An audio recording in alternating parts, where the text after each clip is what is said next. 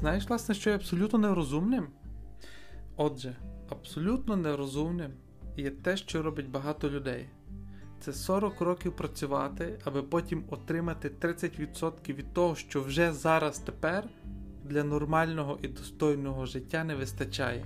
І це ми називаємо пенсією. Це не то, що нерозумно, це тупо. Включи себе. Але люди скажуть, не зараз, це мене провокує. Що я маю зараз робити? Що маю робити по-інакшому?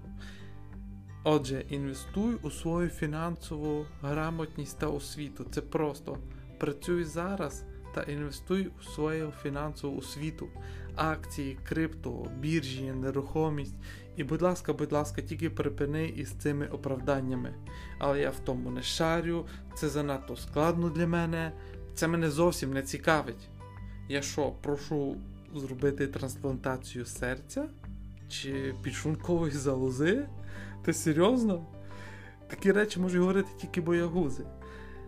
Фінансова свобода, достаток є твоїм правом від народження і не є жодною ексклюзивною спільнотою.